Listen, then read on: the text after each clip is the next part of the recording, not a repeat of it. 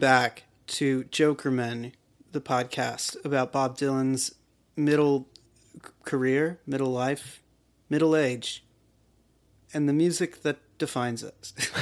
um, anyway, I'm I'm Evan. That's Ian, and you're Ian. Hey guys. Um, so yeah, I've been listening to Saved all day, uh, just live stuff, and um, because I realized I no longer have the record, and um, and the, the when you asked me to do this, I was like, oh, let's do Saved. Because I I got it confused with Slow Train Coming. Oh my god! You, know, you won't believe this, but our last guest thought he was going to be on for Saved, and we got confused, and he was on for Slow Train Coming. Um, Oh, wow, that was cool. Sam Sam France of Foxygen. Um, was the opposite mix-up happened, kind of. But Slow Train Coming is more kind of like I, I feel like it's better known. You know, it's got serve somebody and blah blah blah. But Saved is so I've forgotten how good it is. It's great, and there's like all these live versions, you know, on YouTube that are incredible. I was watching uh, some of those today. Actually, they're I, was Yeah, yeah the um, pressing on and uh, and what's the other one with the beau- there's the one with the beautiful harmonica solo. Uh, what can I do for you? Yeah. Oh, yeah, I just listened to that. Yeah, and then there's a sermon too, where he talks about Afghanistan and prophecy and everything. And uh, you know, because I've been thinking about this whole, you know, because it's a big conundrum, Dylan's Christian period, and you know, it makes sense when you think about his fixation with Little Richard, and Oh, you know that in in his yearbook, he's like, I want to join Little Richard, and of course, Little Richard's kind of game that he played with rock and rollers, you know, was, you know, it was this, you know, constant push pull. Am I going to give them rock and roll or am I going to give them gospel? And, uh, you know, there's that famous thing of Little Richard on tour with Sam Cooke in England at the height of the rock and roll craze in, you know, in England. And it was always an open question is Little Richard going to play his hits or is he just going to go gospel?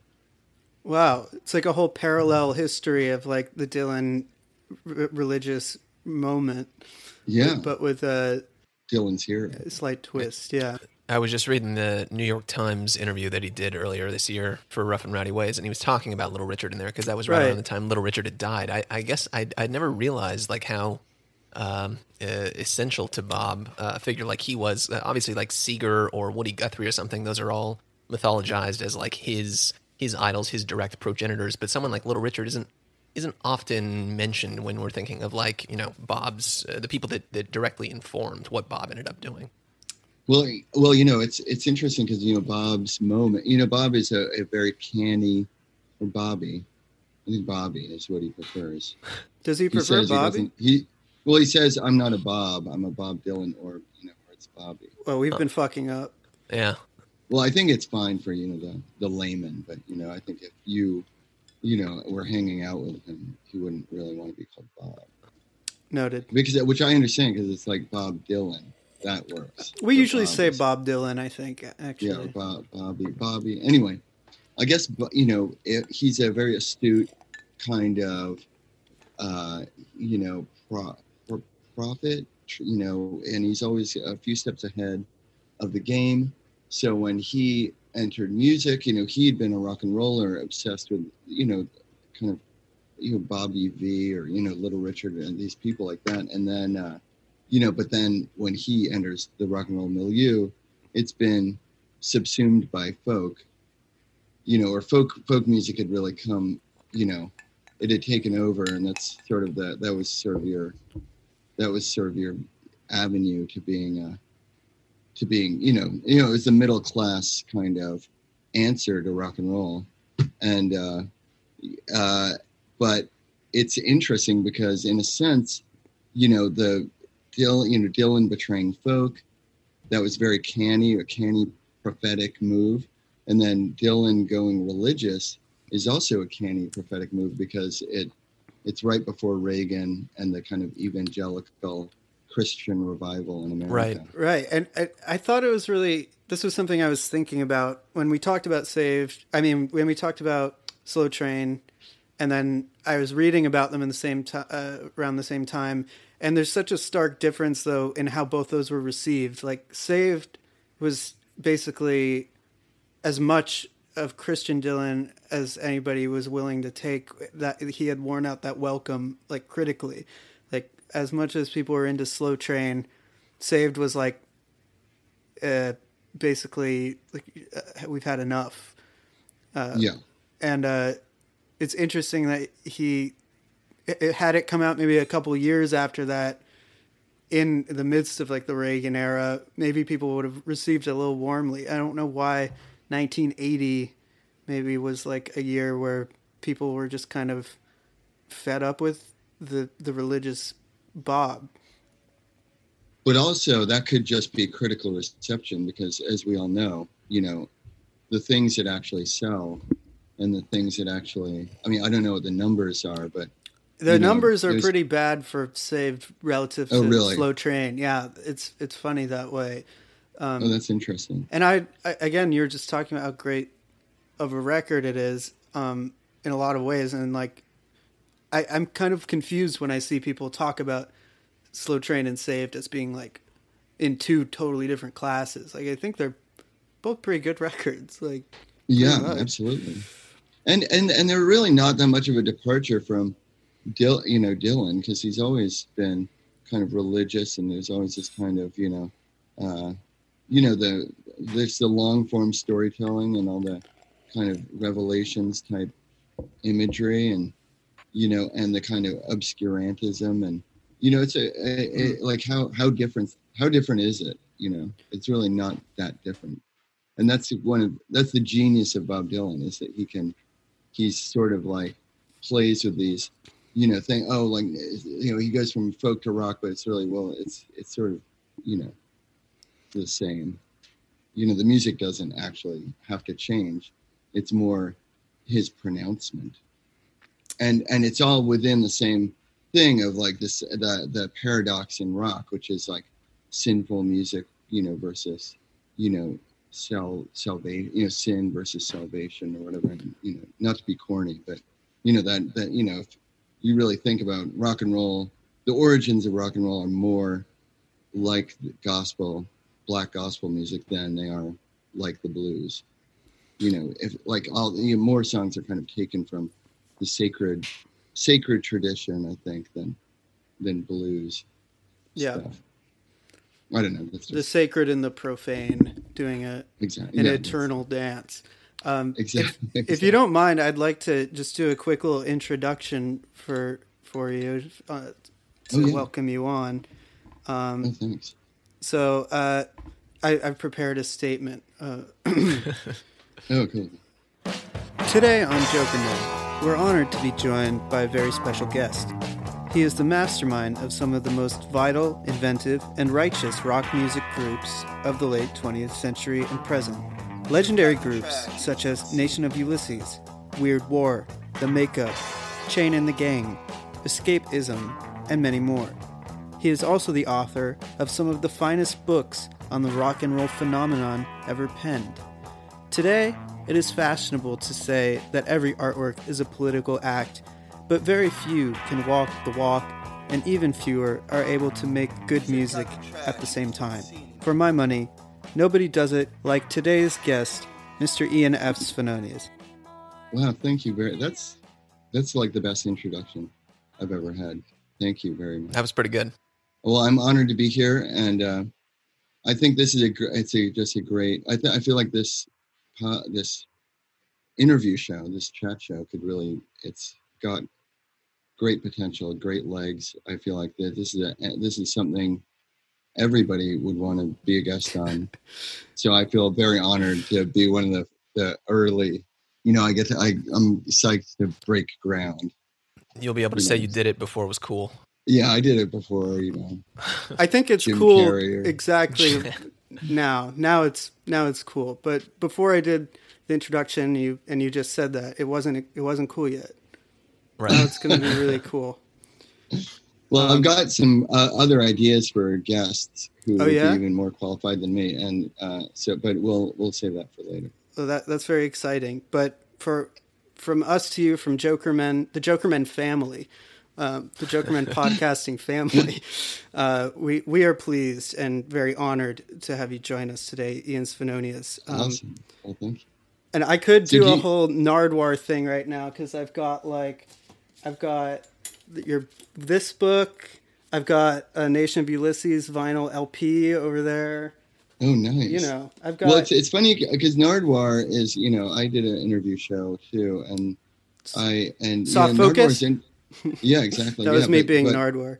Oh yeah, but uh, but uh, but you know, I'm always in, in, like when he does an interview, he has a lot of artifacts, and I think that's really an interesting tactic because when you take an artifact and you show it to somebody, like let's say you were interviewing Bob Dylan, and you had some sort of artifact or arcana ephemera that you could show him and it would probably invoke a or evoke it would evoke a reaction that you wouldn't get from just asking the question because when you ask a question and it's an abstraction then people kind of, kind of go into their autopilot or their kind of political mode of answering the question as per the way that they answer it you know but mm-hmm. it's it's interesting you know nardwuar always gives you know the, he shows people things and i can i, re- I really think it's a it's a clever strategy for evoking a kind of more genuine response. Yeah. You know what i mean? Yeah definitely like confronting people with some physical result of their of their past or of their history. It's like yeah yeah. kind of a almost a michael moore-esque approach of like you know showing the them pro- the problem with him is that you know once you stop talking to the underground artist then you're talking to the people. You know i feel i think that he kind of went you know he kind of went you know he big time mm-hmm. and then he's kind of talking to these people who don't really maybe have any sort of you know i mean i don't want to say that these you know pop stars are vacuous but you know some some of them seem a little vacuous you know, I mean? well, there's that, and there's also, I guess, just the unavoidable reality that fewer of them have these physical uh, objects associated with their careers now that most yeah. everything is digital. Although I, I suppose in you know 15 years he'll go go up to Travis Scott with like all of the hundred different merch things they made with McDonald's and yeah yeah he'll, yes. he'll he'll go through all of them. It'll be a four hour long uh, Nardwuar interview.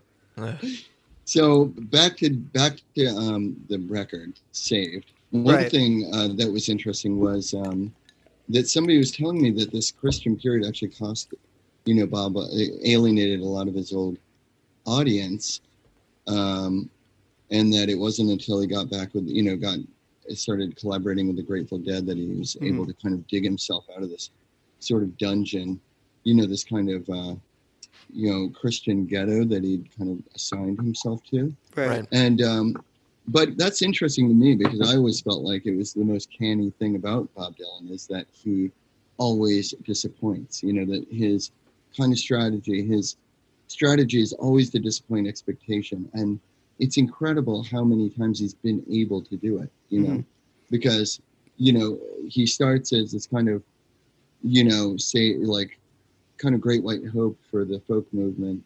And when he sort of turns his back on their expectations of him, it's almost like he got addicted to the sort of to that perversity. Yeah. You know, yeah. And, and you know, so then he goes country, and then he goes, you know, then he goes Jewish, and then he you know goes Christian, and then he did the Victoria's Secret ad. There's like there's so many permutations to his like you know his like there's so many kind of like like curveballs yeah that he's throwing at people and it's it's really i mean he's just an incredible mar- marketing manager you know because it's it's just endless you know endless. Although i the one thing is i don't know that any of his managers or uh, pr team ever fully understood this because they could have spun that into gold so that it worked every time like Bob's coming back and you don't even know what's what's going to happen yeah. now. It, they still operated under this expectation that whatever he did was going to like please somebody, some most of the audience, but yeah, yeah. Like Dylan going electric, it's like I, I think Sam France said this some on the last podcast. He said something about it being like, like Cr- Dylan going Christian is just another time Dylan went electric. And it's like Yeah. Dylan's gone electric a million times, but the the time he plugged in a guitar is like the most famous one. But he just Yeah. like keeps going electric and pissing people off, Yeah. unplugging and and plugging back in the guitar. Just his Yeah. whole career. Well, I think that um, I mean the, the the thing about Dylan Going Electric is it's like it's really interesting because the um, the or that analogy or that kind of metaphor or the metaphor or whatever it's that it's like uh, he, you know, um, you know if you look at folk mu- music, it's a really really interesting phenomenon because it's essentially a sort of unannounced version of you know the like you know it's like kind of a under the radar communist party sort of you know it's like sort of uh, abiding by a lot of the orthodoxy of the then outlawed communist party you know because it was during the red scare that all these people started digging up you know these songs and they created the scene and it was really anti-originality it was really anti-commercial. It was explicitly about poor people's music and kind of you know all the aesthetics around that are um you know are really uh you know so it's like a socialistic or whatever.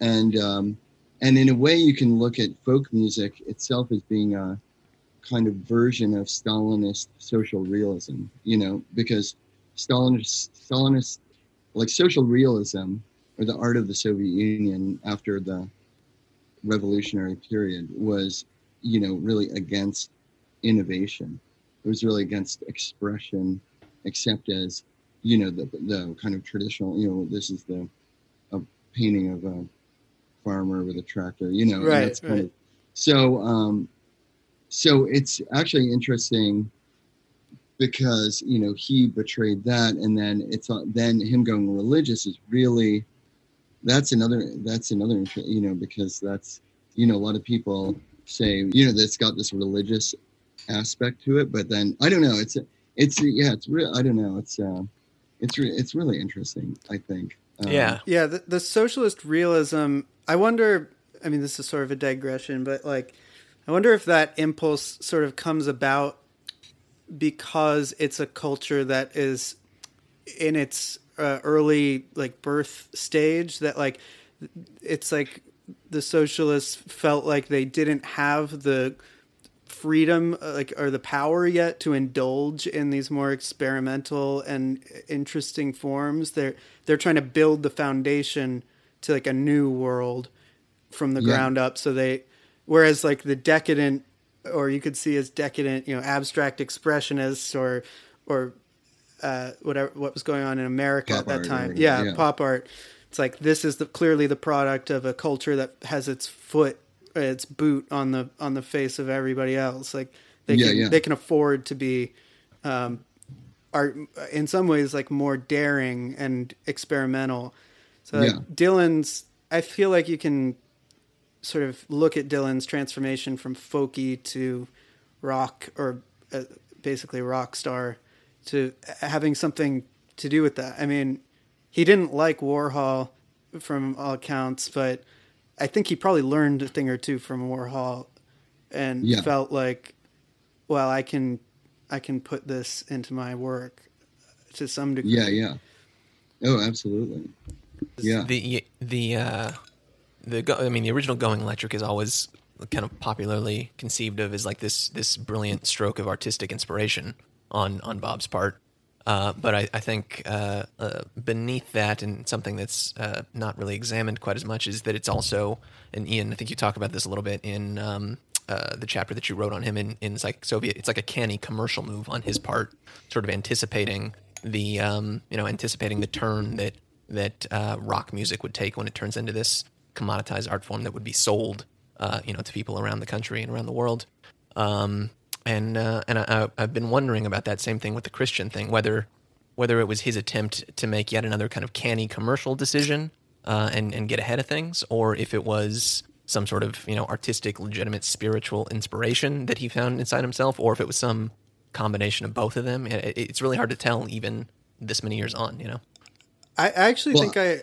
Sorry, Oh no, go on, go on. I, I think I have a slight, at least my like a inkling of an idea about that, which is like maybe it was you know at least to a, some degree a, a canny commercial move for Bob to go electric. Not that he would ever admit that, but I think part of it was like the way he did it. He maybe felt privately like I'm you know he knew what kind of lyrics he was putting in these things. He knew nobody else was going to touch that. Like he was so far ahead in that regard. So I think to some extent it was like, yeah, I'm selling out, but like, no, I'm not because I've I'm also simultaneously doing this extremely rare thing with my yeah, yeah, visual poetry and whatnot. And then Yeah. so that that leads me to wonder about that very question of like, well, what is the Christian period here? And to some extent, I think it is like a way to for him to personally work out that initial that like original sin you could say of of doing this of selling out the the folk scene and going electric that maybe you know he's an older man he's been beat around a bit and he's lived a bit more he's been married and divorced and had kids and now he he's looking back and realizing like well maybe I wasn't saying much when I was doing uh, Blonde on Blonde. Like maybe I maybe I can do, have a do over and and make this kind of music again. Mean but mean something like from a spiritual per, point of view. yeah, Um, yeah. I I think I think you're totally right. I think that like if you think about the set, you know, the 70s or the you know 69 and the early 70s, and Nixon and Vietnam, and you know the trauma that people were experiencing, it seems really similar to right now. You Yeah, know, where people yeah. were playing with radical ideas in the 60s, and it was really it was kind of fun, you know, and then it turned into this bloodbath with like, you know, all the political leaders are assassinated and the Black Panthers are infiltrated and murdered and Bobby Kennedy shot in the street or shot on the, you know, at the convention. Mhm. I mean, the, just like stuff that is, it's so far out when you actually consider what was happening Yeah. at the time and, uh, and just this kind of, I mean, this thing that is now it's normal to have like a secret bombing war, you know, where it's happening in Syria and, uh, you know, the U.S. is now always at war secretly or whatever. But, um, but back then, I think that was uh, a bigger deal to people because people, I think, had a little more idealism, uh, and so I, I, so then you see the big back to the land thing, and everybody kind of abandoning, and then he watched rock and roll go from something that was really, you know, you know, uh, more of a community, and and then turn into you know Rod Stewart and you know stadium you know stadium rock. Hmm and that's what so you see with the Rolling Thunder they're kind of trying to bring it back to some kind of community you know community thing with a scene. It's like yeah I think you're right. I think he really missed a kind of community. And uh, you know if you look at all the radical hippies you know they all moved to communes and got into Jesus. And you know so in a sense he's almost like a late a late ver you know it's like he's a late bloomer for this whole back to the land Yeah, christian you know. And it's it's like the um the Christian and especially the born again Christian perspective.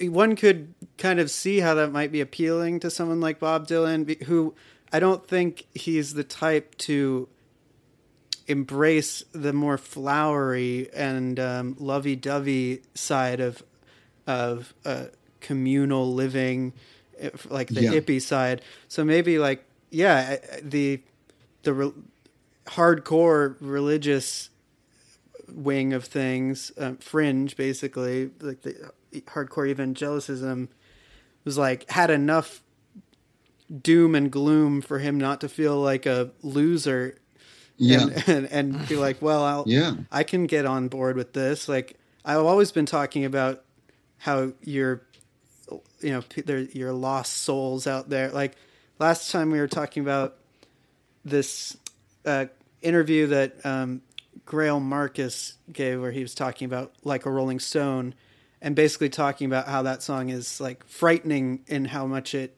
accuses you, and it's like that's really close to what's happening here in a way. Oh yeah, it's um, I mean, I feel like there's going to be a lot of religious, you know, people already like people I talk to are like they want to abandon the arts, they want to just remove themselves, Really? you know, from.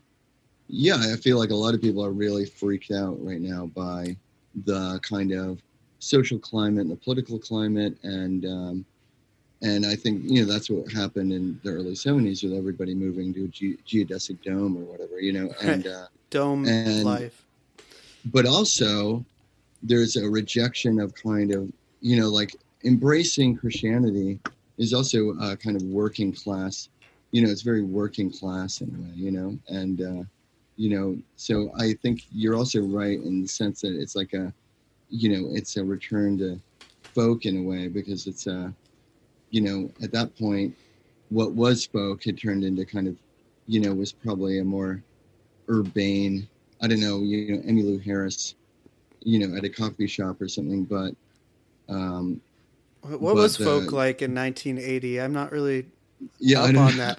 I don't think folk really even existed, except as just like a sort of a costume you I, well, I'm imagining Or a like the, that movie, um, A Mighty Wind, um, the Christopher Guest movie. Like, it was Yeah. it like that with with like people singing songs about like uh, sh- pirate or like being on the Great Lakes in a ship and stuff like that, and like wearing Well, I guess there was matching like, well, like turtlenecks. Loudon Wainwright. Like I, I guess there was there was a bunch of folk happening, but it's all a little bit like, you know, corny. You know what I mean? Like it's um, like it had maintained some life, but al- you know, but as a kind of like, it al- al- almost Throwback only- music. Yeah, exactly. yeah, like an yeah. affectation.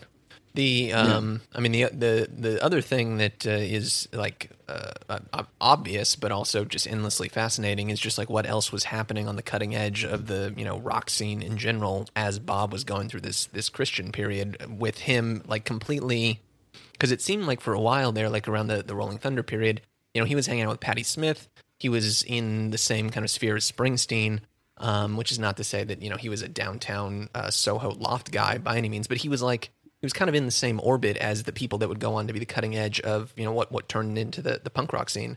And this is just like him completely, you know, doing a 180 and walking as far away from that direction as possible. Um, which is is fascinating to me. And, and uh, you know, I'm what I I always wondered to myself, like, what if he, what if he had tried to like kind of go in that direction? Maybe it would have been a corny disaster, but also maybe it would have been, you know, maybe it would have been something interesting. No, you're right because the you know the the Voidoids are upset. You know they're just trying to sound like Bob Dylan. Like everybody was still hung up on Bob Dylan. You know the the everybody would you know go watch Don't Look Back and Yeah, I mean, well, Patti Smith his- is kind of like the connecting person here in some ways because she was like, from what I know, I guess like not much. Like she was one of the main CBGB scene people who had this fervent idolization of Bob Dylan that she wasn't really ashamed of. Like she still, you know, she like saw him as like a big hero and they like hung out and stuff. Um, and, and that that continued for her anyway. But n- anyway, now I'm just imagining like Bob Dylan singing uh, "Love Comes in Spurts." yeah. Well, it's uh no, it's it's no. I mean, it's interesting. I I know that he's. um I mean, the thing about Bob Dylan is he's always been embraced by the Academy and you know and the you know, upper class, you know, and uh and he always he rejects it. You know, he's not. He's uh he's into boxing, and he really likes you know working class stuff and I think you know religion is just maybe yeah maybe he just feels like well this is, you know I don't know. Wait. Sorry there's a yards keeper nearby. Is that are you guys having a hard time hearing me? No, oh, okay. There's like a, yard, a leaf blower. Ah, You're out there in uh, Los Okay, Angeles. oh yeah yeah. Yeah, Yeah. where? um well um I just Oh, I, sure. I just ask because we're both from uh, Southern California as well. oh I'm in uh Do you see the? Oh, beautiful! You're up in the hills somewhere. Gorgeous. Yeah, yeah. That's the Capitol building. Capitol Records. Um, Capitol Records. Yeah. Hell yeah. Yeah. So I, I'm in uh, Beachwood, um, sort of, sort of Yeah. Beachwood Canyon. I didn't know. If Canyon. it's- Yeah. I don't know. if It's tech technically in Beachwood. It's some neighborhood called the Oaks. Oaks. Um, the Oaks. So it's right between Griffith Observatory and uh, the Hollywood sign. Very But nice. it's not the canyon. It's not the Beachwood Canyon. It's the next one. A little, little quieter than uh, Beachwood. Well, it's a, yeah. It's, it looks like it was all built like uh, in 1961, as opposed to Beachwood's more 40s. or. Yeah, earlier stuff. Yeah, 20s, 30s. Yeah. So yeah, it's it's it's cool, but uh, but you know we'll have to move out one day. Yeah. The big one's coming. Where are you guys from? We're from. Uh, where are you from, Ian?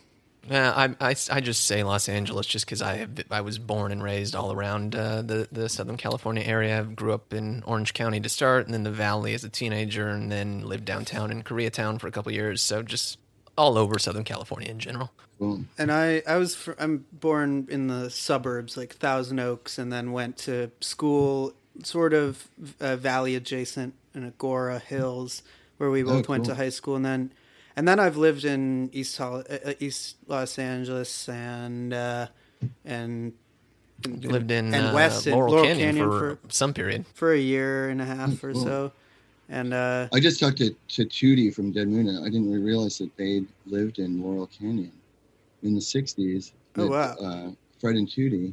And she's like, the record company put Fred up in a house in Laurel Canyon because it was where all the musicians were supposed to live. it's like, it sucked.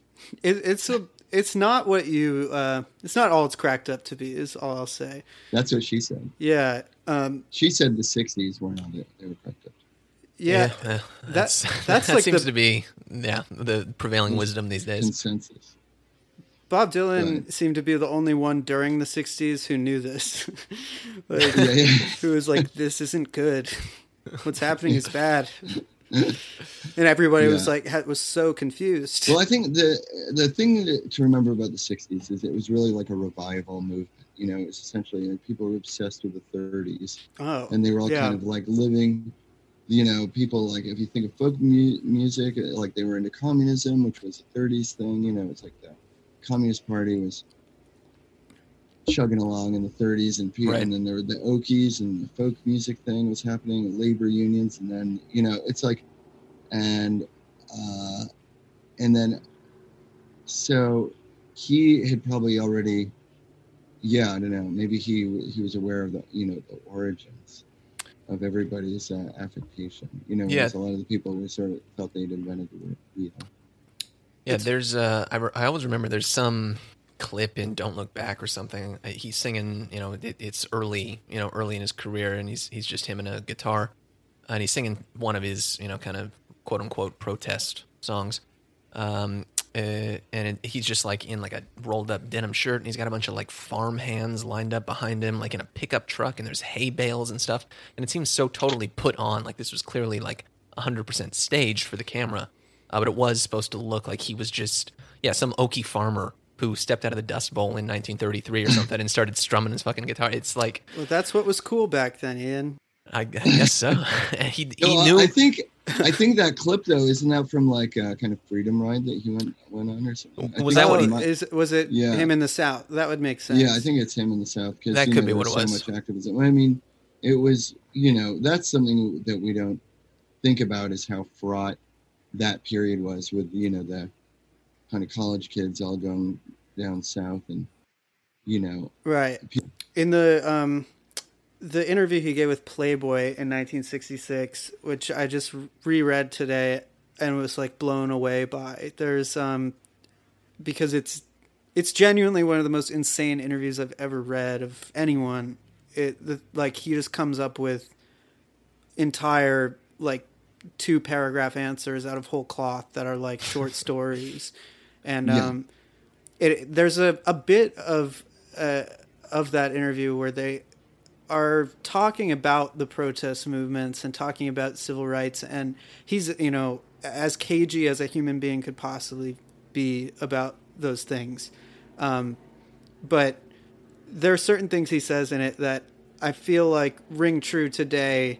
Um, I don't think that he's he, He doesn't. says fat folk music's for fat people. He says it's a bunch of uh, fat people. Yeah, We're afraid they're going to take away their. To- somebody's going to take their toilet paper away, right. A ridiculous burn. which is very yeah, but that's very uh, prophetic because everybody, you know, the COVID. Toilet paper panic. But uh, there's there's a line that kind of I found pretty like uh, haunting in a way where he said of people protesting and and of the unrest he was like they don't want to admit that they don't know each other. Something like that. Wow. which I thought was kind of like wow like that that is kind of something that is still true today in terms of the you know we're going through a period of huge social unrest and it can be pretty incoherent.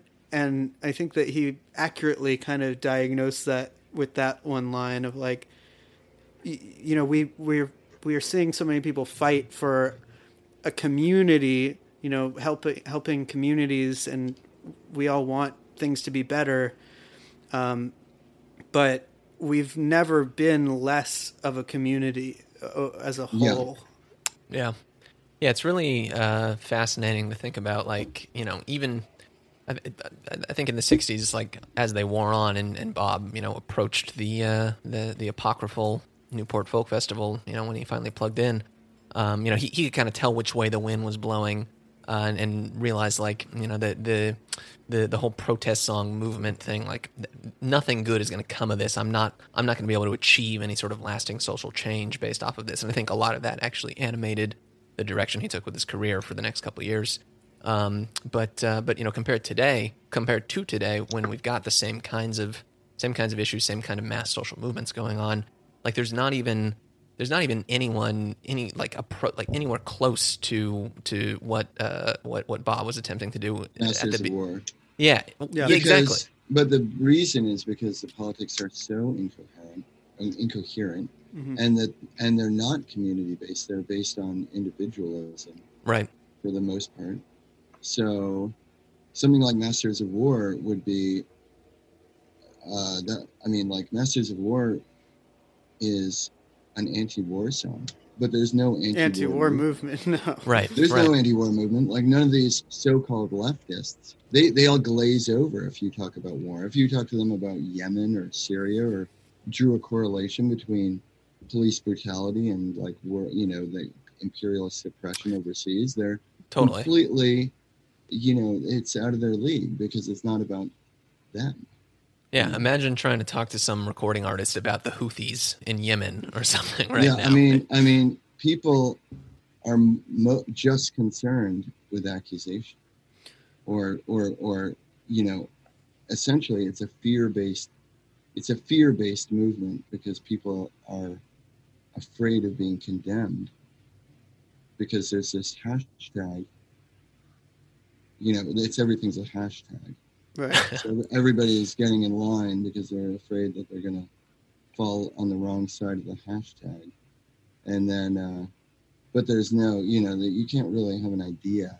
There's no ideas in an, you know. in- in a situation like this, you know what what's what's what everyone wants really, but they'll never admit it is a hashtag called Christ, a hashtag called the Lord.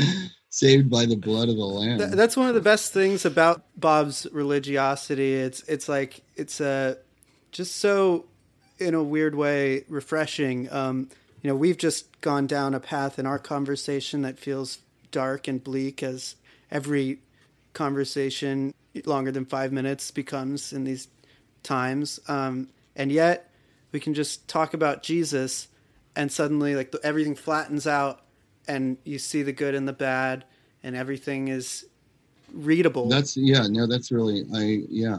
Well, I think that's yeah. So you see this thing that I was talking about, this escape, escape from the confusion, and and you know a lot of the same, you know, like a lot of celebrities are getting a lot of pressure to like, you know, that's what the Beatles song "Revolution" is about. You know, it's about being badgered to give money to Maoists and stuff because what we don't, you know, what what goes forgotten about the kind of like marketing makeover of the '60s is how much, you know, Mao was very cheap and there was a lot of uh, pressure on celebrities and people like that to kind of, you know, to, to stand up and make your, you know, make and give to the cause, and you pay up. It was very similar to now, where it's like, pay up. That's the way that you can, you know, do it. So, but anyway, um, uh, what's interesting too is that in, in this, I just was watching this footage from, you know, it's right before Reagan gets elected, and Dylan is touring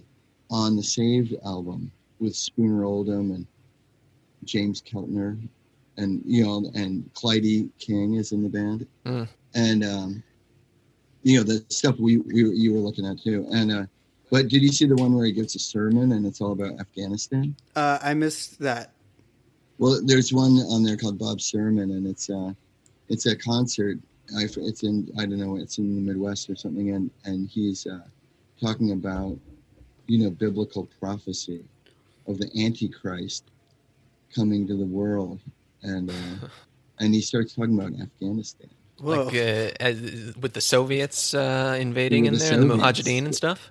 So I guess he's I guess you know I mean it makes sense because he was buddies with Jim, Jimmy Carter, so it makes sense because Carter's whole foreign policy was, you know, the Mujahideen and you know attacking the Soviet Union, which you know in my opinion the Soviet Union was on the right side of the conflict on you know more more than the the United States. The capitalist the- pigs.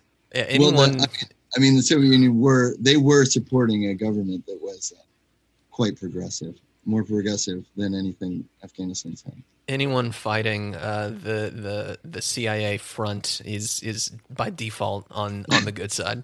Exactly. So anyway, it was interesting to hear his kind of Christian right wing. You know, I mean, I forgive Bobby for whatever. I don't care, but you know, but it was it was interesting because he's kind of he's falling in line with the sort of you know not only right wing propaganda but evangelical. I mean, it was a, it was like a speech that wouldn't be out of place on Jerry Falwell's TV show. I think that that's a good point, uh, uh, and and I wonder like how much because like Re- Reagan right really was the first uh, uh, president or, or politician in the country to really kind of like activate that uh, the the evangelical uh, wing that is now you know so so um, um, essential to the you know success of the Republican Party and electoralism.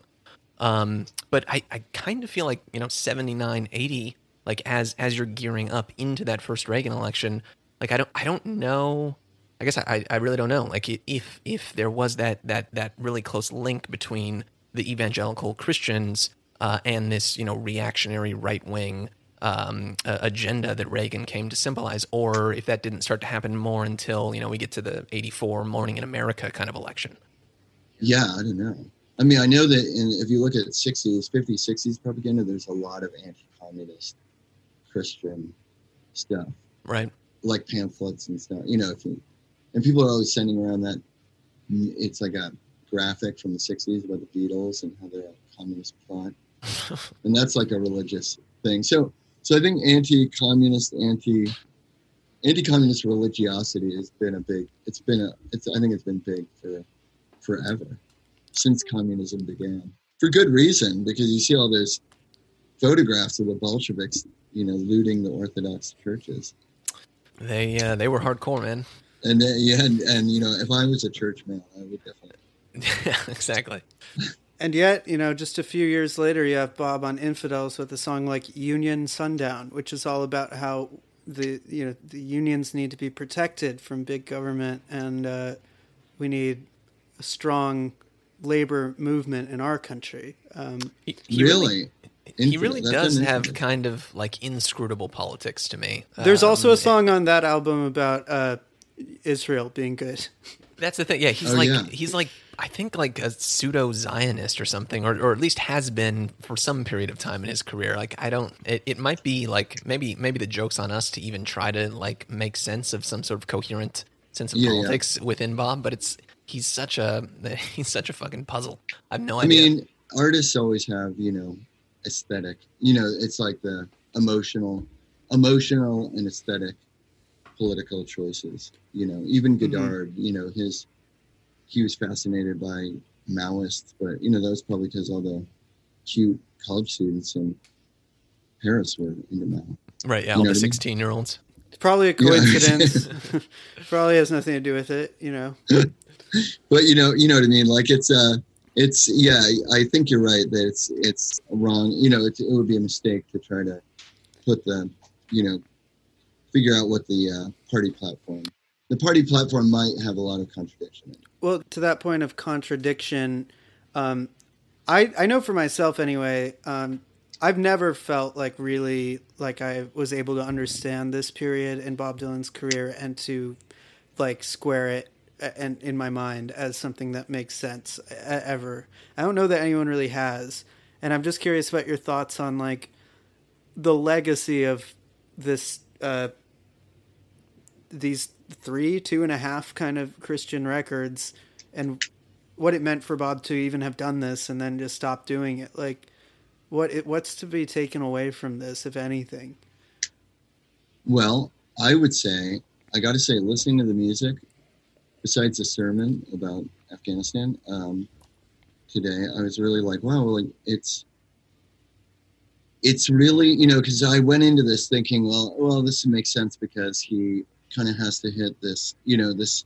He loves Little Richard. In his yearbook, he said, "I want to join Little Richard." So this is part of the kind of essential matrix of rock and roll. And to me, Bob Dylan is he's just the ultimate rock and roller.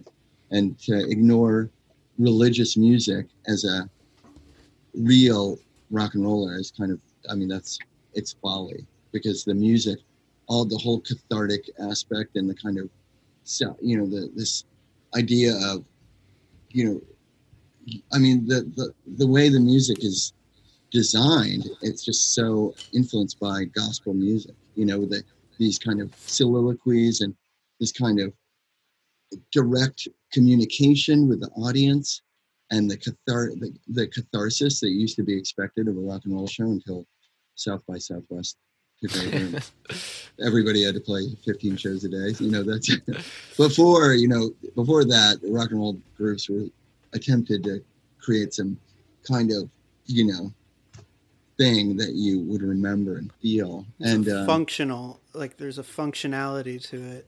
Yeah, yeah, yeah, yeah. You were going through something, and anyway, the point is, um, so I think it, you know it would have been folly for him to to ignore that, especially because he loves Little Richard so much, and but also then listening to it, I was like, well, well, because rock and roll is just religious music with secular lyrics, the music doesn't sound really any different. He's still playing. He recorded at Muscle Shoals. He's playing with all the, you know, the he's playing with Tim Drummond, who played with James Brown in Vietnam and everything. You know, like that part of the. He's playing with you know, these, you know, incredible, you know, session guys, and they're just like, I mean, it's it's just it's incredible. It's like just out Memphis, Memphis rhythm, and uh, so I just felt like wow, like it just, it just, uh, it just, uh, I don't know, it, you know, it, it fits right into his catalog, basically.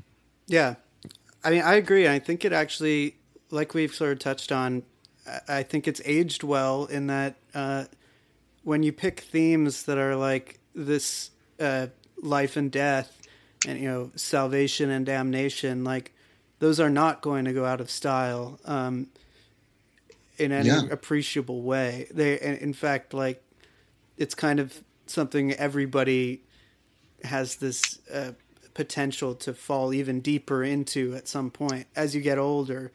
These things become more tempting, like as shit goes Yeah. wrong. and and the idea of redemption is really important like because if you represent rock and roll which is all about he you know hedonism and kind of like the idea that you're above the law then the idea of like putting yourself under like heavy heavy manners and just like saying no like i i'm you know that, i think that's also important to create you know you know for the you know for artists to have you know a well-rounded you know a, you you know like uh I don't know, for the myth to have more, you know, it's it's you know, Motley Crue, they're just not that interesting, you know, yeah, because it's just hedonism.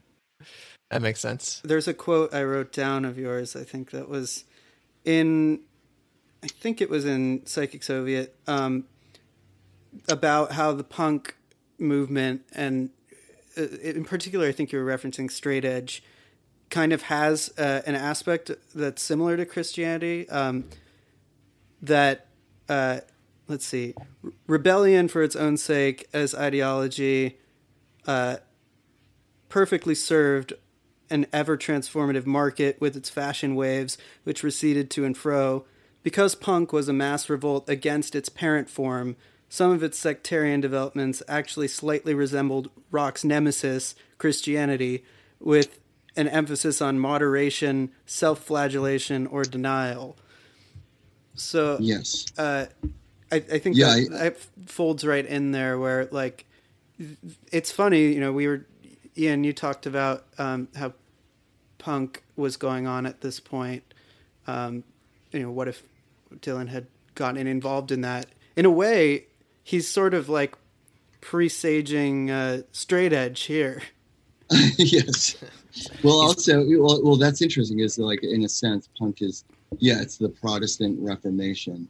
You know, if you look at any reform movement, it's actually trying to get closer to Judaism. You know, in Christianity, it's they're trying to get closer to Judaism, closer to the Old Testament. They're trying to get rid of all the Catholic, you know, the Bar- Baroque, the Baroque and Byzantine kind of like frills, and like let's get back to the that you know a synagogue is kind of modernist and austere you know and like no nonsense. And then so they're trying to get back to that kind of like the root.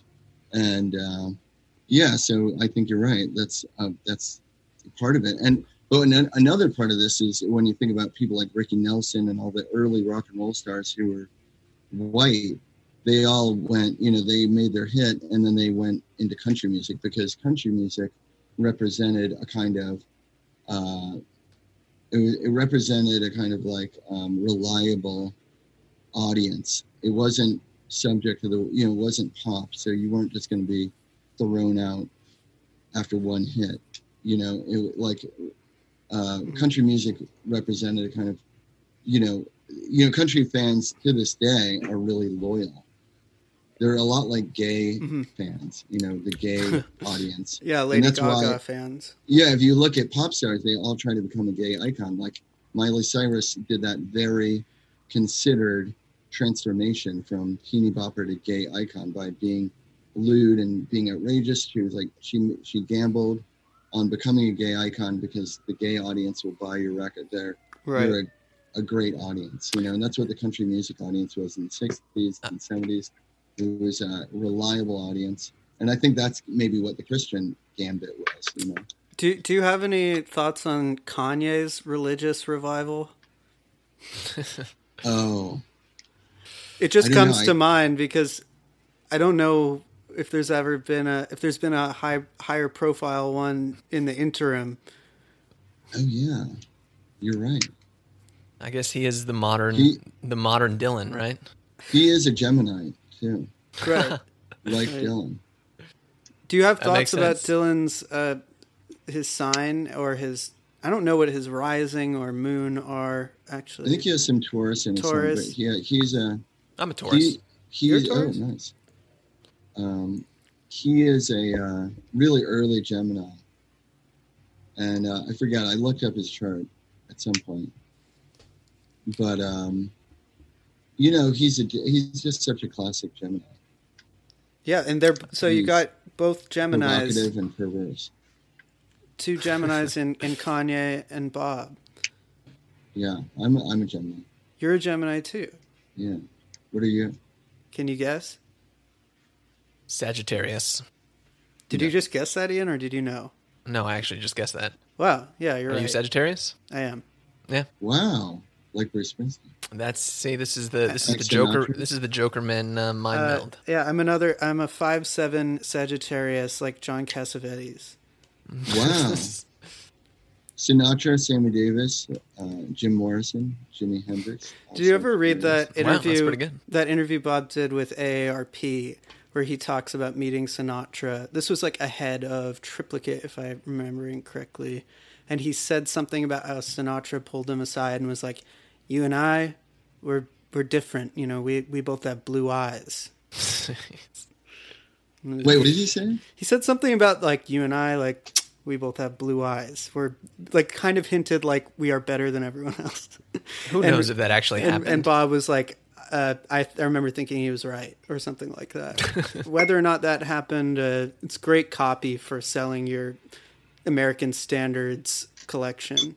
Yep. Yeah, it's great. But um, Wow. Well, Sinatra. Um, yeah, I'm trying to think of. Uh, you know, yeah, Sagittarians are kind of mavericks. Taurus. James Brown's a Taurus. oh, He Hell yeah. a Taurus early. I see that. Eric Burdon from the Animals. Uh, Tammy Wynette. Uh, it's a lot.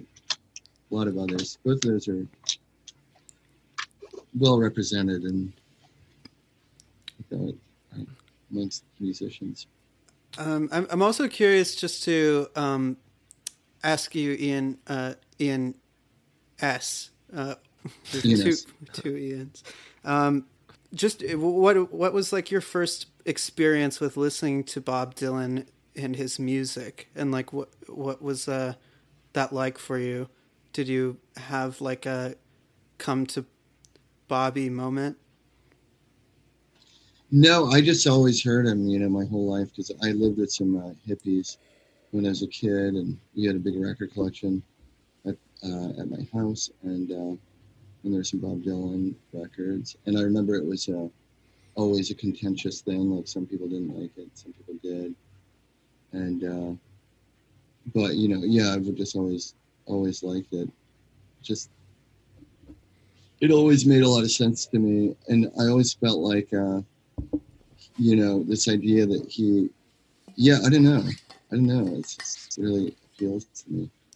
I mean, obviously, well, like it does all of us. No, I'm not saying that makes me special. No, Well, it makes everyone special who likes him. exactly. That's kind of the, the great thing. And everyone becomes special by listening to Bob Dylan. Yeah, you're right. You're right. Do you have Yeah. a I uh, go. Do you have a favorite Bob record or favorite like period era of Bob, or is there you omnivorous? I mean, I'm, you know, I'm like everybody else. So I like, uh, you know, basement tapes, and uh, you know, but basement tapes, John Wesley Harding and Highway 61. And That- that's your most- big- That's my favorite. That's All funny. That, that's, that's your big three: the, the basement tapes, John Wesley Harding, and Highway 61. Highway 61, yeah. But You- you know, but honestly, I, you know, go as far. I don't know. I, there's so many. There's so many. I'm a big uh, Nashville Skyline guy myself, although Evan is not. Uh, I'm less of that. I'm more of a Tempest man. Oh, that's that's good. Um, Yeah, And I mean, of course, it's- of that's- course, Blonde on Blonde. I mean, the and early- blonde on blonde. the yeah, early- I should have said blonde, blonde on blonde. That's Well, th- this whole I mean, you podcast just- is predicated on that the fact that it goes without saying that those are good. I mean, the first episode of this podcast was John Wesley Harding because the whole point when we started Yeah. was to to not talk about the ones that are like obviously like the gold Yeah. standard for Yeah. music. Totally. I mean, one interesting thing about Save sessions is just that he's working with all these guys who probably, you know, were playing with like, you know, Elvis and you know everybody else, and I wonder what they thought about, you know, if they they probably decided, you know, I guess it's only because of his stature and what he represented to people that this was weird, Yeah, you know. Mhm. yeah. I remember Maybe. reading uh, a little bit when we were looking up shit for the Slow Train episode, just about the recording there. There, there I, didn't, I couldn't find much information about the saved sessions. Uh, there was much more about Slow Train and then Shot of Love as well. But um, you know, he got Jerry Wexler lined up to produce, and then he got Mark Knopfler in to play the guitar and stuff. And both of them got down to Muscle Shoals, and then realized like, oh, we're playing on a Christian rock record. Like they they had no idea what the fuck they were in. They're just like, oh, this is this is the next Bob record. This is gonna be great. They realized at some point like uh, all these songs are about God. I think was the quote. Uh, um, yeah, Wow.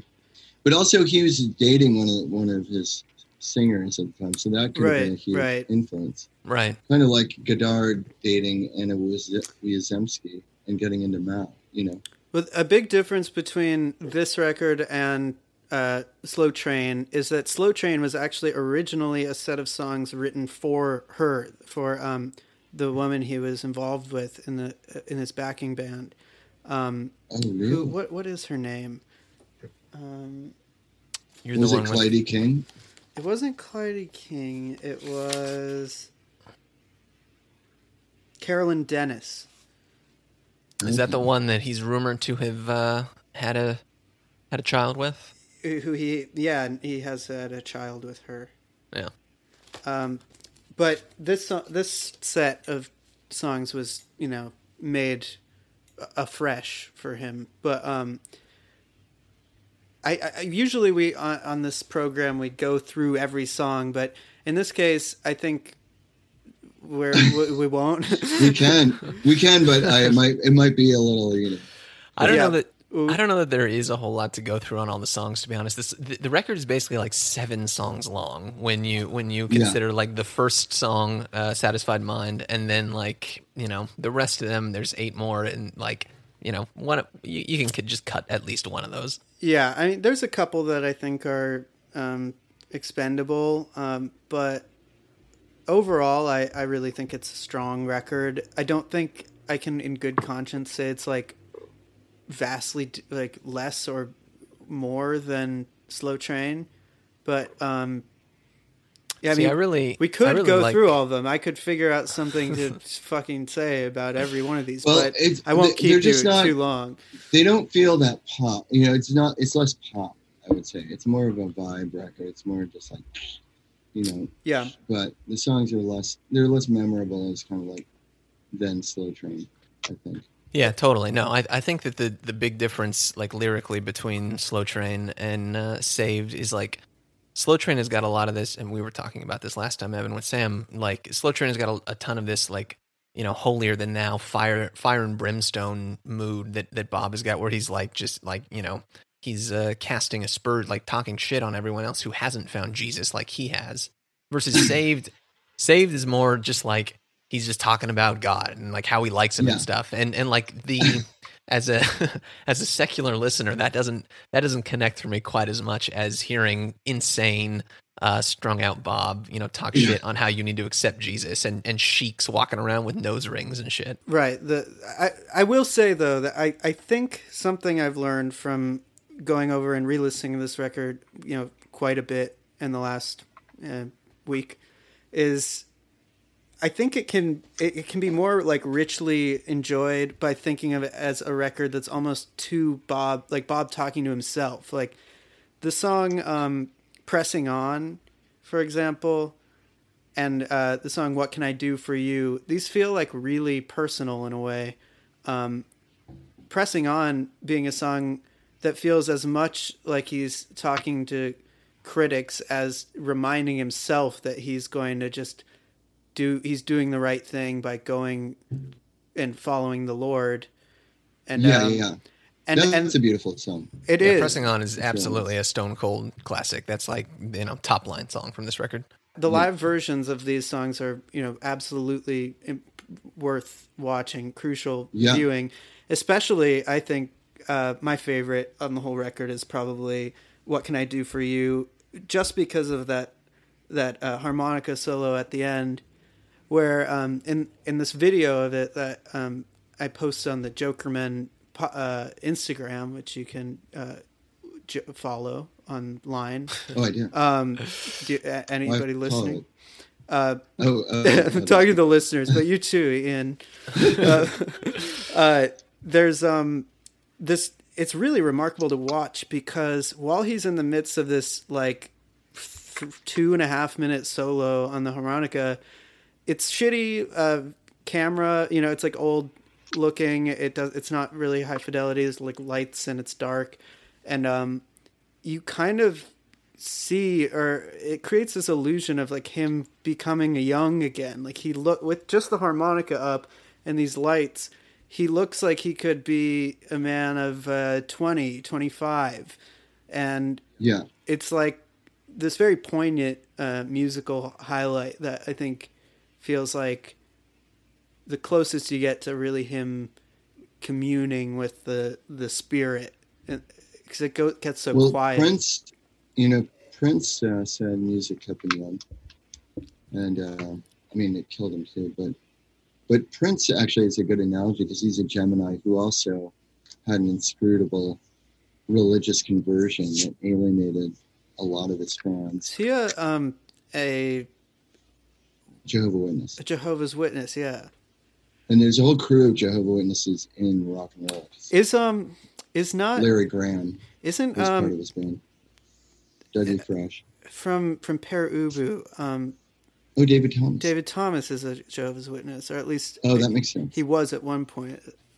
I mean, Jehovah Witness seems cool because you don't have to celebrate holidays. Really? I mean, don't they find holidays blasphemous? See, I don't know that much, but uh, if they sold it that way, maybe they'd get more people on board. Do you not want to go to Christmas this year? they also have those. Uh, they have a pretty pretty cool publications, periodicals. I mean, honestly, the religious thing is really appealing to me. When I started the group, The Makeup, I start. I was researching churches. I was going, going to a lot of churches and uh, watching sermons because I was really like, well, this is the root of rock and roll music, and um, and it's really the idea of like you know mixing mixing oratory with you know songs and including people and you know that whole thing. And so i was going to a lot of churches and um, trying to get a sense of you know just watching the masters at work. And um, and one thing that was appealing you know because it is like punk rock in the sense that you have your congregate and it doesn't rely on um, the charts. So maybe that's another aspect of the Christian conversion is just he was exhausted of chasing these hits, you know, because uh, you know maybe you know the radio would become something that you know was seemed you know in un, unapproachable. You know, you think about all the stuff that was getting popular by 1980, and it's a lot of synthesizer music. You know, that one thing about Dylan is he supposedly transformed a lot, but it's he's never gotten synthy. He's not like Paul McCartney who plays with new instruments and Well, is excited about innovation. I'm I I'm afraid we- we are going to have to talk about um, his his later 1980s output if we start talking about the use of synths because it happens. Uh, Oh well, maybe yeah. But maybe I, am wrong. Yeah. Well, you're, you know you're what I mean. not you're not wrong totally because I think that when those happened, namely on Empire Burlesque and Knocked Out Loaded, uh, those are big synth er, Dylan records. Like you get the feeling, and by all accounts, he let that happen by not being so involved. It was like stuff that these studio hotshots who were hanging around were like eager to throw on there to try to impress him or like build up their own Yeah. careers. It's not like Dylan felt super passionately that we had to have like a synth sax or whatever the fuck. Yeah, yeah, yeah. Well, I guess what I mean is like, you know, I'm sure that that makes sense that that when because he was kind of checked out because I, I feel like there was a real descent into drug addiction that went on for maybe 30 years. uh, you know, where he was kind of uh, like a little bit checked out. Maybe not Mhm. 30 years, but 20 years. But anyway, uh, wait, are you guys going to talk about the Traveling Wilburys on this program? I, we're going to have to. I think. We sure are. yeah. What about the what about that record with uh, Victoria Spivey on it? What, you guys did that one? Which one What's is it called that? again? New Day, new new. What's it called? Day, new day. What's the yellow one with the New Morning. New morning. New morning? Yeah. Yeah, yeah. Yeah. We, we've been going in order, so we talked about New Morning a while back, but um, We weren't huge fans of the new morning record. New morning is really weird. It's It is really, weird. That one seems really checked out. well, Yeah. uh, part Mm. of it is that uh, he, I, I guess he, he was working with this playwright and who had commissioned him to make some songs for a theater performance, and that's how some of those it came about. So it was like a very lukewarm thing, I think, where he. It's really, really weird. It's really the only record of his that really feels like I just. I, it's like as bad as. It just really. It's like nothing. Yeah, well, Yeah, I'm, I'm glad you feel that way because on Jokermen, we uh, I don't know if you know about our patented our system it, with reviewing things, which is we review the the records on a scale of one to three stars. and um, we gave we both gave that I think it should be one to two, one to two. well, you That can give zero even more stars, but one to one to three, I think you'll see will make it forces you to make some tough calls. But um, yeah, I like that. Yeah. you can give zero if it feels like your pride is on the line. I think, but um, you know, we both So gave what you? What did you guys give New Morning?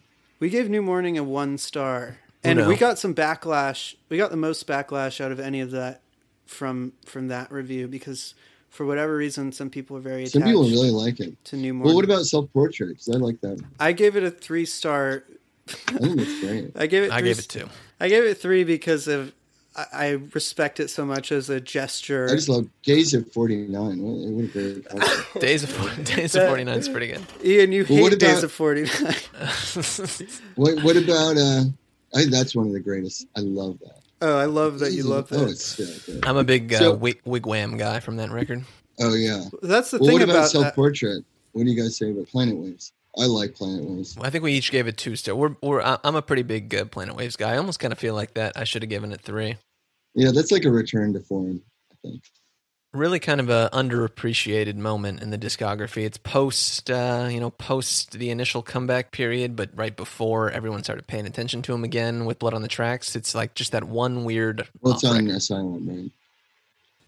Yeah, it's it yeah, is. yeah, it's the Asylum record exactly. I can't get too stoked about it, but I really like how like restrained in a way it is. It's just kind of like, well, what if I put out a good record and that's it? Well, the other thing about. Dylan is like, well, that's what a friend of mine says. A friend of mine knows uh, is good friends with his son, and there's a lot of people who work with him, and he, he says that every Bob Dylan record, after they make their recording, he Dylan throws out the three best songs.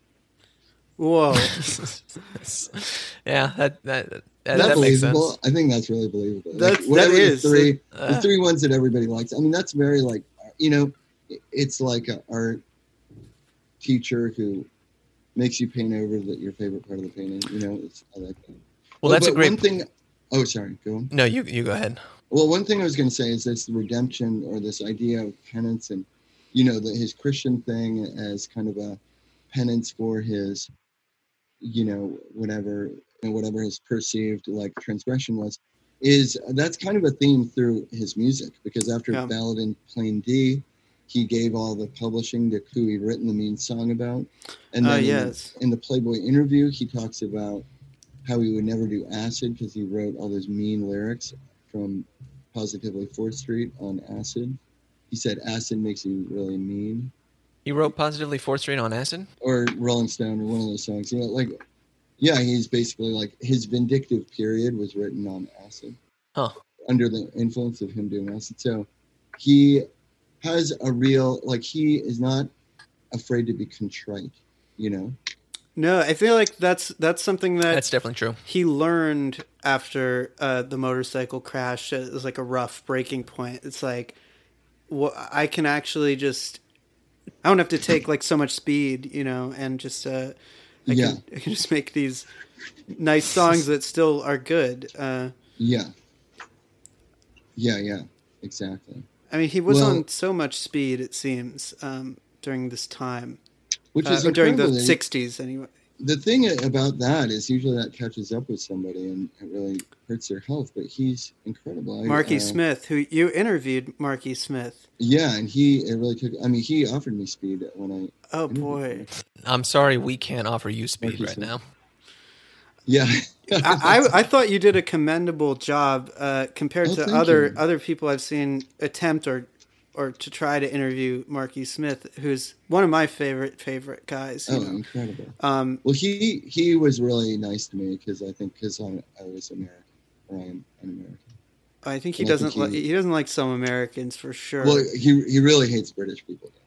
yeah, I, I think that he reserves his. He seemed to have reserved his most contempt for for his fellow country his countrymen. Yeah, he really hates the British. I think that's probably the the, the appropriate uh, attitude to have. I've got something uh, right here that actually I I got because of hearing about it from from Marky Smith talk about it. This is this book by Oh, cool. Wy- Wyndham Lewis, who is a fascist and an artist.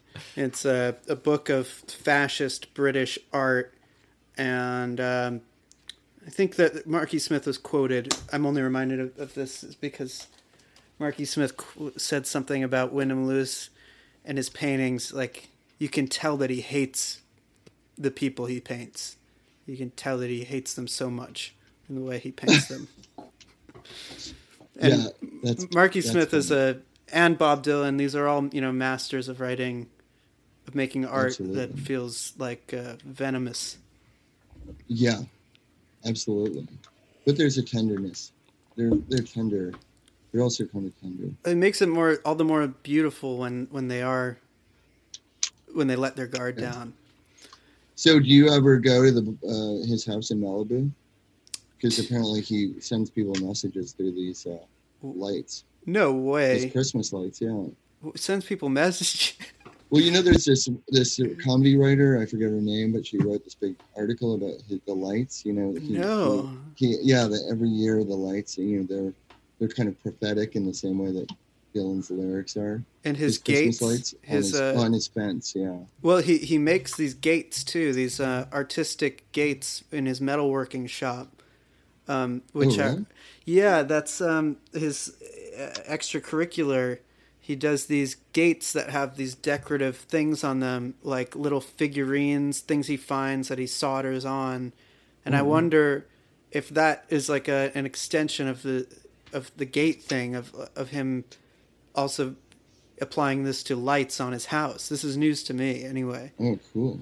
On on the Well- uh, bottle for the Heaven's Door, um, the Bob Dylan whiskey, you see the uh, gate.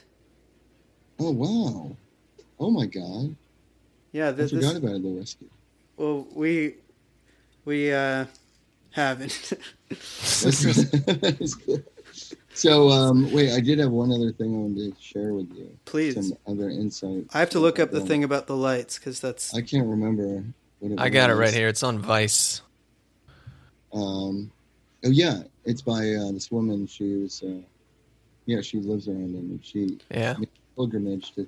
I tried to go see the lights this uh, this winter, but um, the weather was really it was really rainy. Are- you in Malibu often? I my parents live there, and I, I was there for months. Oh, cool. I was there Oh wow. recently. No, and not often, but occasionally. Uh, my girlfriend's great aunt lives in uh, Santa Monica. So oh, very go- nice.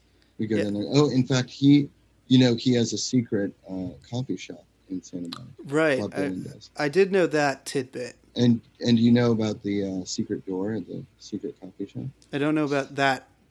That part. Well, a friend of mine works at McCabe's, and uh, somebody walked came into McCabe's and was talking about the secret coffee shop, and uh, and his daughter had gotten a job at this coffee shop, and the and the day and when she's getting her her you know she's being trained, and um, and the the manager was like, you know, oh, this is how you make a frappuccino or whatever, you know, and then, then they're like, oh, and by the way, there's a rumor that Bob Dylan owns this place. That's a complete myth. Anyway, here's the decaf, you know, this kind of thing. And so you just said it as an aside. And then then then the manager goes, and see that door? Never open that door. no way. So then one day he was gone. And the door was slightly ajar. And she went over the door and opened it up. And inside was an Olympic sized boxing ring covered in leopard skin. And apparently it's where Bob Dylan and his pals go box. You mean I would love to see Bob a- box. Do you mean upholstered in leopard skin? Yeah, every everything was in leopard skin. My God.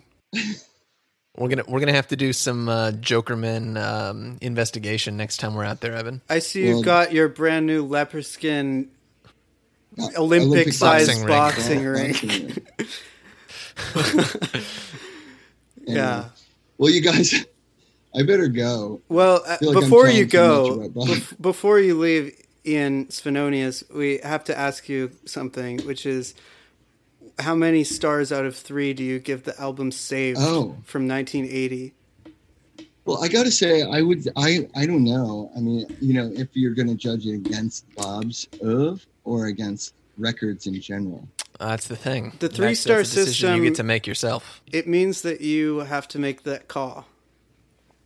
Well, I would say from the live renditions that I was watching today, I would say I would, I could give that like a three. Having seen Bob Dylan a lot and seeing the kind of passion and the just general rocking approach to this to the music, I would say a three. But if I'm going to judge against his oeuvre, then I would maybe give it a one or two, In that case, one point five. I'll give you one piece of advice. Uh, you know, you can't do half stars with the three star system, and I personally prefer a holistic approach and you know going with your gut. So, just Yeah. you know, say what you feel like off top. Okay. I well, I would say, you know what? Saved is a bold. It's just a bold statement as a for an artist. So I, I'm going to give it a two. Very good, Ian. But but it's not a three because you know then then you know you have to have somewhere to go for the great ones. That's a good point. I gotta give uh, I gotta give it a one. Unfortunately, I feel like I'm inflating the the ratings because I've given uh, Blood on the Tracks a three, Desire a three, Budokan a three, and Slow Train a three. I gotta I gotta I gotta dip back down. What about Saved. hard hard rain? What do you guys give that? Hard Rain? I gave a one. That's uh, not Oh, that's not so good. you I'd like give that. that. a, I'd give that a three. You like See, it? Buda, Buda, Budokan, that's the live record from the I've seventies. I've never heard Budokan. I highly recommend. If you like flutes, you're gonna love. you like flutes? You like reggae? Well, what what's wrong with hard rain? It's incredible. It's just like a. You I got to don't know, listen I- to the Hard Rain episode featuring Um, Brian Diodario. Right. Oh, cool. Uh, I I'm I'm more partial to the uh, the the bootleg um, uh, the fifth the the fifth bootleg episode or record. You know when they when they put out the other cuts from the other um, uh, the first leg of Rolling Thunder, which has got all the uh, all the classics, ISIS and um, Hurricane and stuff on it. That's that's a better incarnation of Rolling Thunder to me. Hard Rain was. It, there's a couple interesting tracks, but it's uh, I don't know. It's not all it could be. Anyways, saved. It's a one star for I'm me. sad. I, I'm Evan? going to have to. I mean, I know I've been giving a lot of these lately. Uh, I feel like I, I'm kind of li- liberal with my usage of of these. Sometimes I have to give it a three star. Uh, the reason Wow. being, not so much because I like this record very much, but because uh, I genuinely believe that Bob Dylan believed in what he was doing at this point, and uh, I think that makes it almost a documentary style uh, relic. Like this has something essential to it. Uh, I guess I have to give it a three just because it's such a bold uh, and uncompromising move.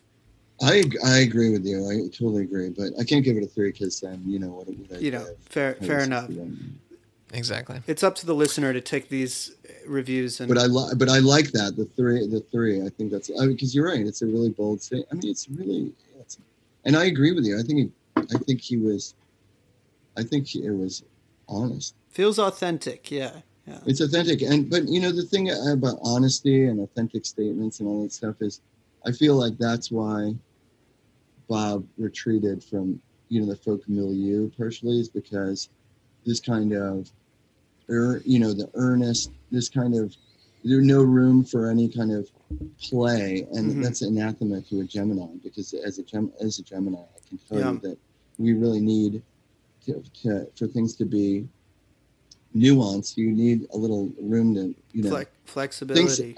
yeah, there has to be some kind of space and uh, yeah, I mean that's part of the problem with the political climate right now is that it's very unnuanced. It's constrictive what- for sure. Well, what that means is, and what I mean by that is, it, it it's it's a little artless, you know, like when you think about activism, you know, of another age, you know, you know, it's like uh, yeah, I contain multitudes. It's like Yeah, Walt song. Whitman, Walt Whitman. ano- another Gemini. Wow, really? know? I was just listening uh, to some uh, readings of Leaves of Grass, and it's it's so amazing. Oh, really? I want to. Um, an audiobook, and uh, the thing I love about Leaves of Grass is that he just kept writing it over and over again. yeah, and it- I contain multitudes is right in there. Yeah. Bob Bob stealing uh, yet again from his From predecessor. yeah. Yeah. Um, well, in uh, Ian Svenonius, I, I want to thank you very much for coming up upon the show. Oh, yeah, it's my honor. It's been for us. It's been an honor, Indeed. Thank you, guys. and Thanks. um, Well, we we we couldn't have asked for a, a more uh, a, per, a better guest to talk about this with. well, um, thanks. well, I, I have some other suggestions for other people. Well, I would love might- to to hear those because we I, although I know you're running out of records. Not We got plenty. uh, we, got, plenty. to go. As long as We, you've we got don't have anyone lined up for the knocked out loaded episode or the yeah. down in the or the down in the groove episode. And once you get into the, the bootlegs, I mean, that's going to go. Oh yeah, no, Yeah, exactly. We've got plenty to keep us busy. Um, and and I just want to also say that uh, Ian Svenonius's music is uh, fantastic uh, across the board, and, and Thank you. anyone listening should listen to if you have anything coming out or tell us what's next for uh, escapism. It's going to be relaunched, but Christian. That's that's great news. no, yeah, and actually, we have a new record coming out, but it's we're holding off on it until you know the, you know the, the, the, the another season basically. Yeah.